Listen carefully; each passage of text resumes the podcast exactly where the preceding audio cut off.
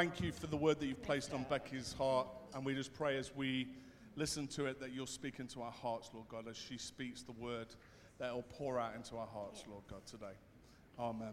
Amen. Thank you, Jesus. Thank you, Lord. So we do have like a new mic today that's supposed to, you know, like the Britney Spears one that comes across, but I've tried to put it on. It just it just didn't work, so I'm just I'm just going to stick to this handheld mic for today. Oh, for today. Oh, yeah. Wow. So what a morning already. It's so good to have you in the house.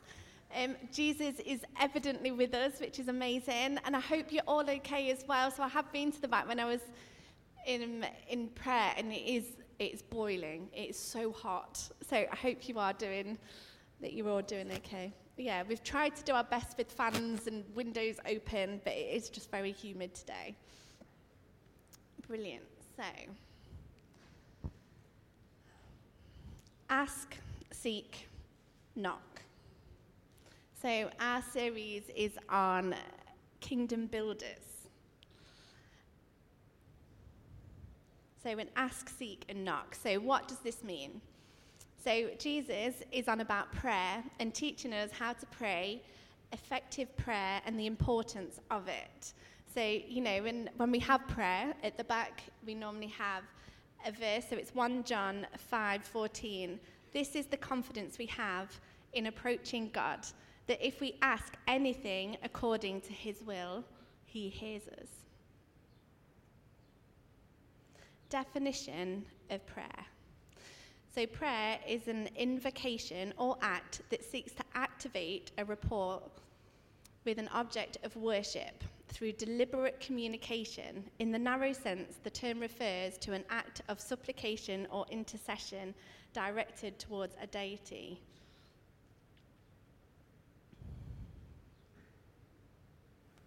Prayer is direct access to God. How amazing is that? So, did you know that we're designed to connect with God every ten seconds?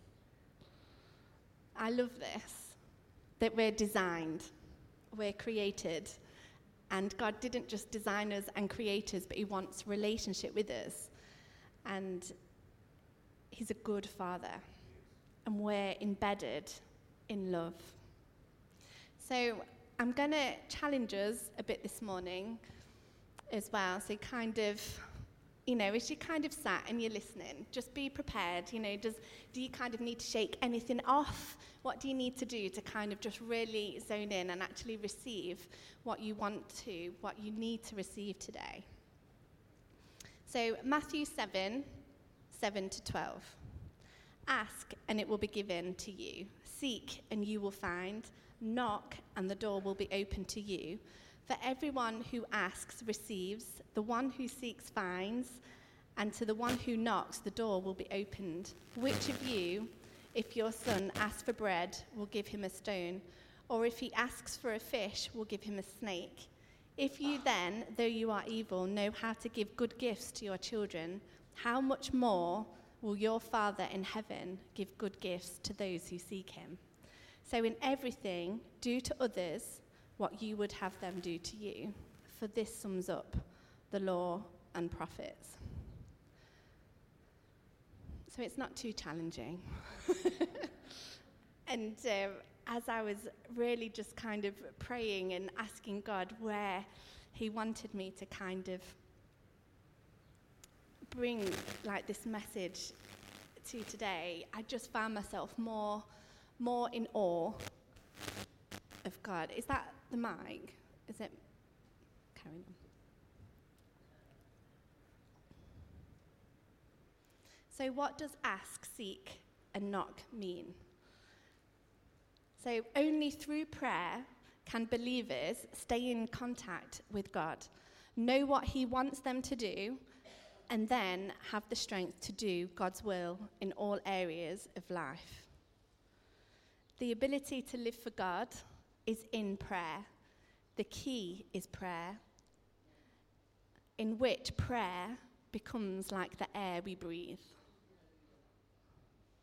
So just take a minute just to reflect on that, that prayer becomes the air we breathe. We need air. We need oxygen. Are we that close in relationship with Jesus that our, you know, that our core is just solely dependent on him? So my first point is ask. Coming to God with humility. So what do you think of when you hear the word prayer or to pray?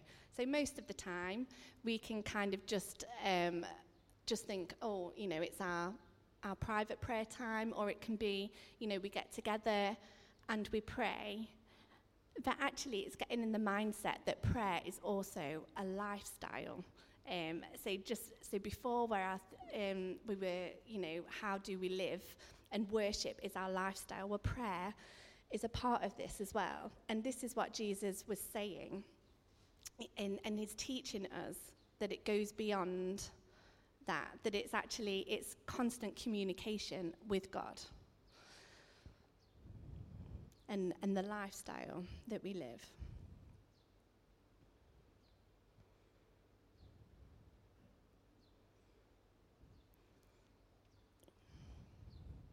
You know, what lifestyle are we living? Are we too consumed with everyday life that God goes out of the window? Or too hurt that we can't bring ourselves to deal with it? Or too afraid? Or maybe have a distorted view of what a father should be, because we haven't had a good example.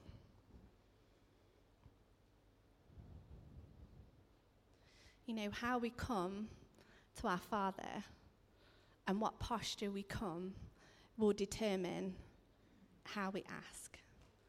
So the relationship that we have with Jesus will determine how we ask, how we approach, what we come and ask for. So, you know, do we come in fear? So there's a big difference of having a reverent fear and awe and being amazed and just want to be in God's presence all the time, to a fear that's crippling and that you're afraid of coming to Jesus and actually what that's gonna, what that is gonna do. So in Romans eight fifteen, it says, "The spirit you received does not make you slaves so that you live in fear again. Rather, the spirit you received brought about your adoption to sonship. And by him we cry, Abba, Father." You know, Abba, Father is, is that, um, it's that intimate Abba, Father. It's Jesus. You know, I need you. I love you. Do we come and ask with an arrogance or an expectation? You know, that actually, I deserve this. You know, it says in your word that I deserve it. Or are we humble? Do we come, you know, with an awe and a reverence of truly being in that relationship with Jesus and wanting more and yearning for more? And asking with humility, you know. After all, he is the great I am. He spoke you into being. He loves you. You know, Jesus tells us to come to him like little children, so not to be childlike um, or childish, but to exercise childlike faith, recognizing one's vulnerability and dependence on God, and to come humbly before him. Children trust in what is said and don't question. And, you know, the more you think of that, little children, if you say something, you know, they believe it. But as we get older, we don't just trust. We have to seek.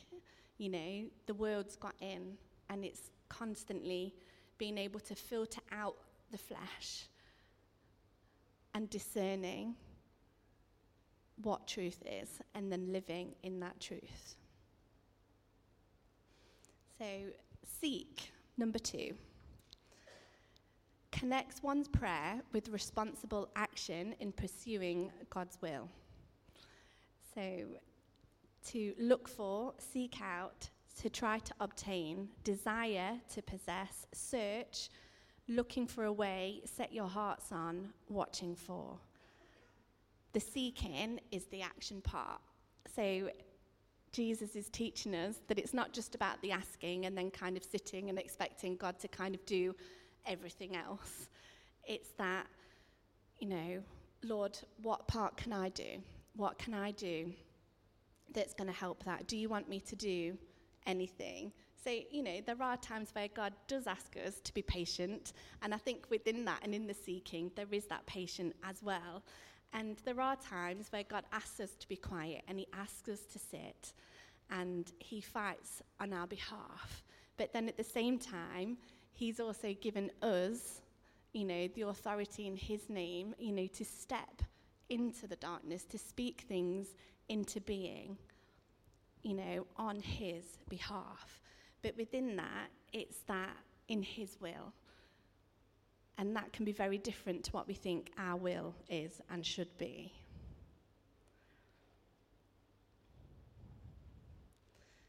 You know, sometimes as well, God has given everything that we need already, but we can't see it because we're not seeking. So we're asking, and maybe it can kind of feel like we're begging, um, but God has already done it. And it's that as you seek him and press it in him, you're actually, he wants us to reach out and to grab it. So God is a God that wants that relationship. It doesn't want us just to be that one-off kind of, Lord, I accept you into my life and please forgive me for my sins. He wants that constant communication with you, you know. So if you're walking to work or on the bus or something, even if you then see a situation that's happening, it's that being able to pray. It's being able to speak life into situations. It's, it's, Lord, please help me with this. I know that I've got this today. Can you do this? Can you please help me? Do we truly know who we are in God and what our identity is?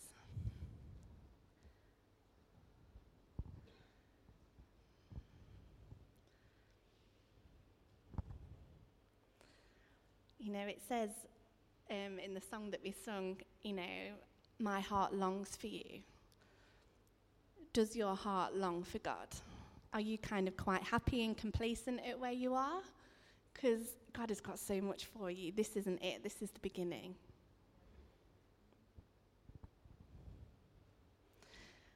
Are we ignoring what is being asked of us? That can be hard sometimes, can't it? That we're, you know, maybe as well, it's that it's that confidence to act on what God's asking us. So we can kind of try and zone out on it. So we know sometimes the next steps that we've got to do, but we can be a bit afraid, or we're kind of not wanting to do that because it means giving something up. But we have to do that. We have to constantly kind of challenge ourselves as well and seek our own hearts and And what is that? Is there anything that we need to kind of lay back down to God? You know, we do need to do our own part as well.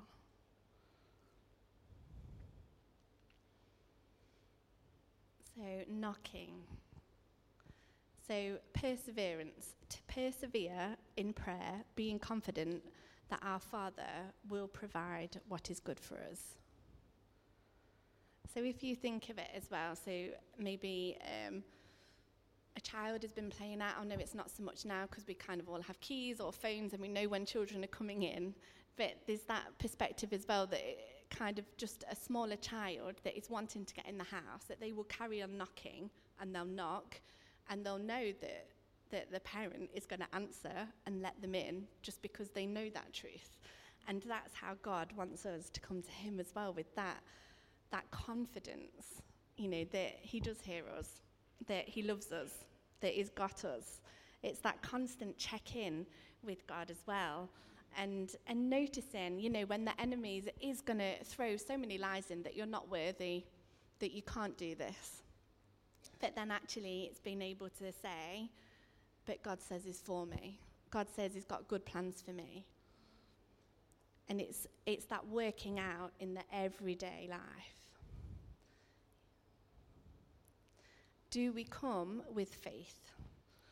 So in Hebrews eleven verse one, it talks about um, having faith and assurance about things that you can't physically see at the minute, but you can see it in your spirit. And when we pray, we need to pray with confidence that actually that is what is going to come to pass. That if God has given you a promise, that he has shown you something, then that can come to pass, and it will come to pass. But it's that persisting that you need to keep. You need to keep going. It says persistence, the fact of continuing in an opinion or course of action in spite of difficulty or opposition.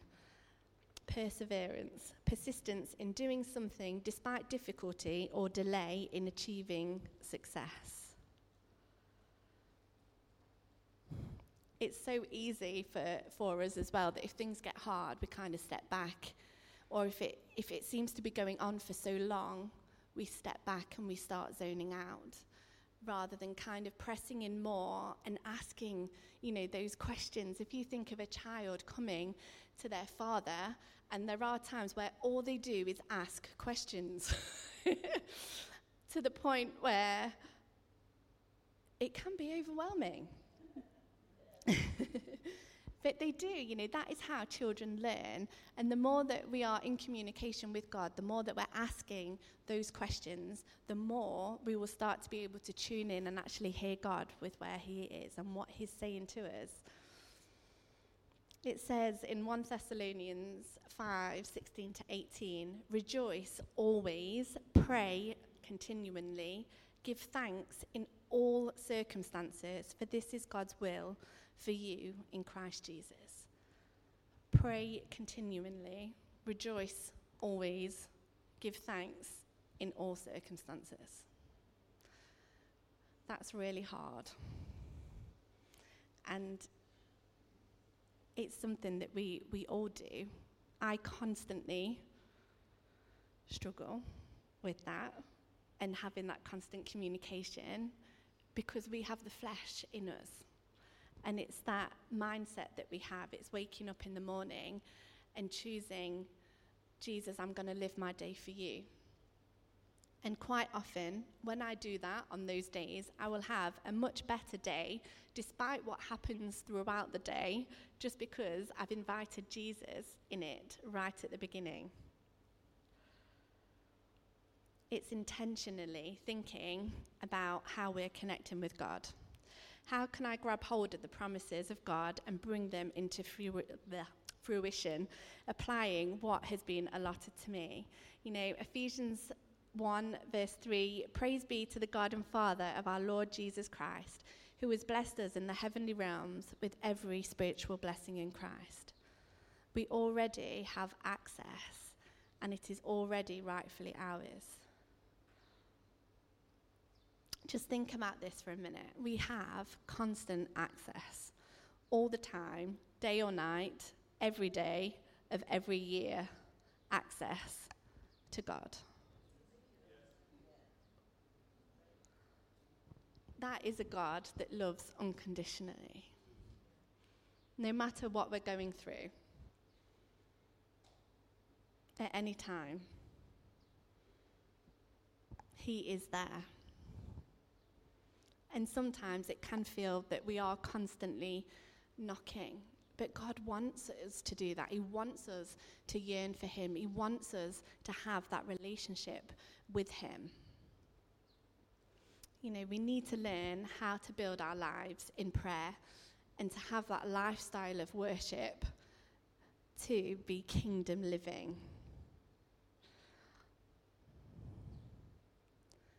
I read this somewhere, and it says, prayer is accessing substance and evidence that God is outside of space and time.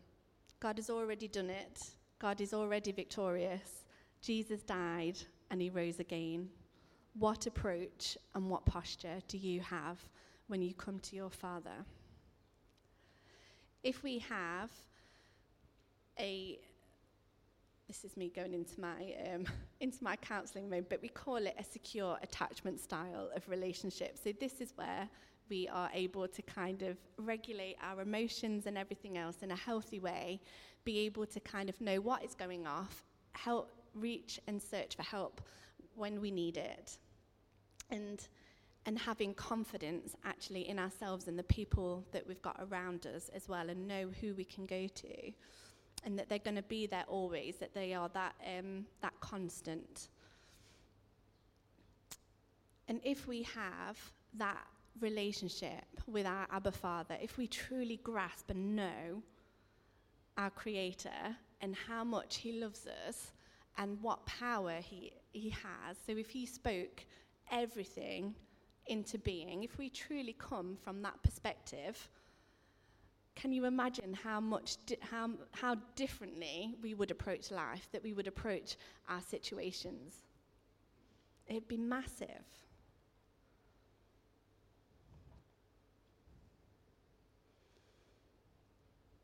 Verse twelve. So in everything, do to others what you would have them do to you, for this sums up the law of the prophets. It says, this should come, this is from a commentary, sorry, not in the Bible, but it says, this should come naturally for believers who love God with all their heart and soul and mind, loving their neighbour as themselves. And this can be really hard. You know, hurting people can hurt people. People that aren't hurting can hurt people. We can all take offence to things that we shouldn't take offence to. And we can all offend people without meaning to offend. But it's still, it's been able to kind of, I think, take a step back sometimes. And I've been hurt many a time. But I've always come to the point where, and it's not been a one-off prayer, it's it's constantly kind of being given back to God constantly, because when it hurts, and when it hurts deep, you can't just do a one-off prayer and that's it. And prayer is that working out as well. It's that constant talking to Jesus of, Lord, bless them, even though really you feel like going and ripping their head off. But it's that actually God loves them. And actually, if they've done something wrong, then that's not my fault. It's not my responsibility to judge them. It's not my responsibility to go and deal with that. But actually, it's, Lord, you know my heart. I want my heart to be right. What do you want me to do? Because actually, it doesn't affect that other person. They're probably not even af- um, aware of the offence that they may have caused you. But actually, it's stopping you from living the life that God's called you to be and to do. Kingdom builders means kingdom living. It's hard. And we need to choose between two gates.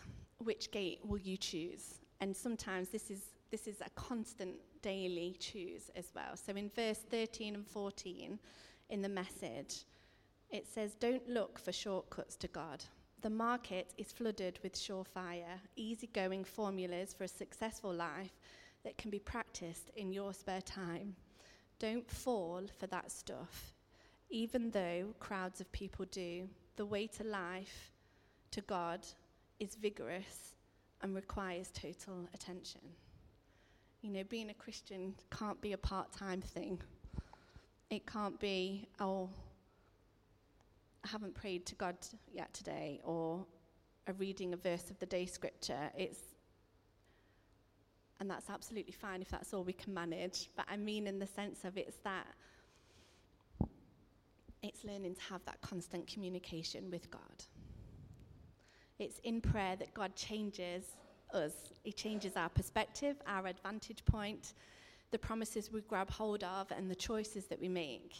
We see more clearly because as we pray and get closer to God, we have a clearer view of who God is.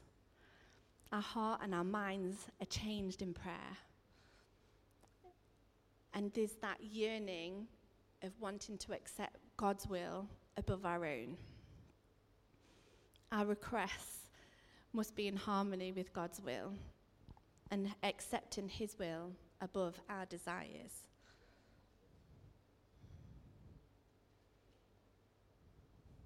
I think when you truly love God and when you've truly met him, you'll find actually that a lot of your desires are God's desires, in that wanting to see people come to know Jesus and how can I help and what can I do? Because as we spend more time with God, we become more Christ-like.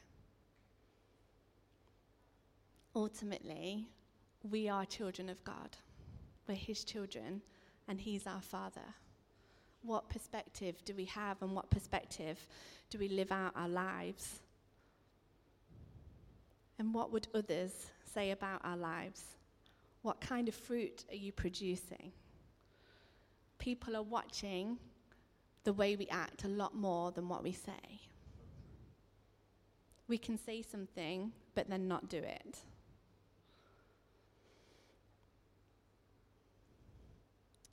Oh, I've done that thing again, sorry. Oh, it's completely disappeared. So it says, John was a voice for Christ with more than his voice. His life matched his words. When a person's ways and words are the same, the fusion is explosive. But when a person says one thing and lives another, the result is destructive. People will know we are Christians, not because we bear the name, but because we live the life. Yeah. Not because we have the name, but because we live the life. Mm. So just a recap of what I've said on some of the points. So our relationship with God will determine how we approach him, how we seek him, how we keep knocking and knocking. Coming with faith and believing God is a good father that has good gifts for his children, that prayer is the key. How are we approaching life?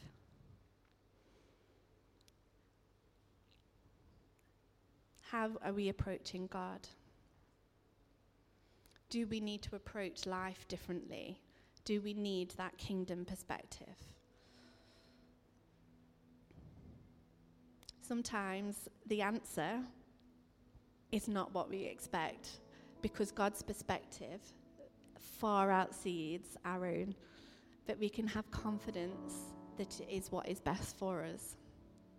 And that when we pray, we take our eyes off the circumstances, but we look through the eyes of Jesus. So Philippians four, six to seven in the Message is, when we pray, we take our eyes off of our circumstances. Sorry, this isn't it. I'll start again.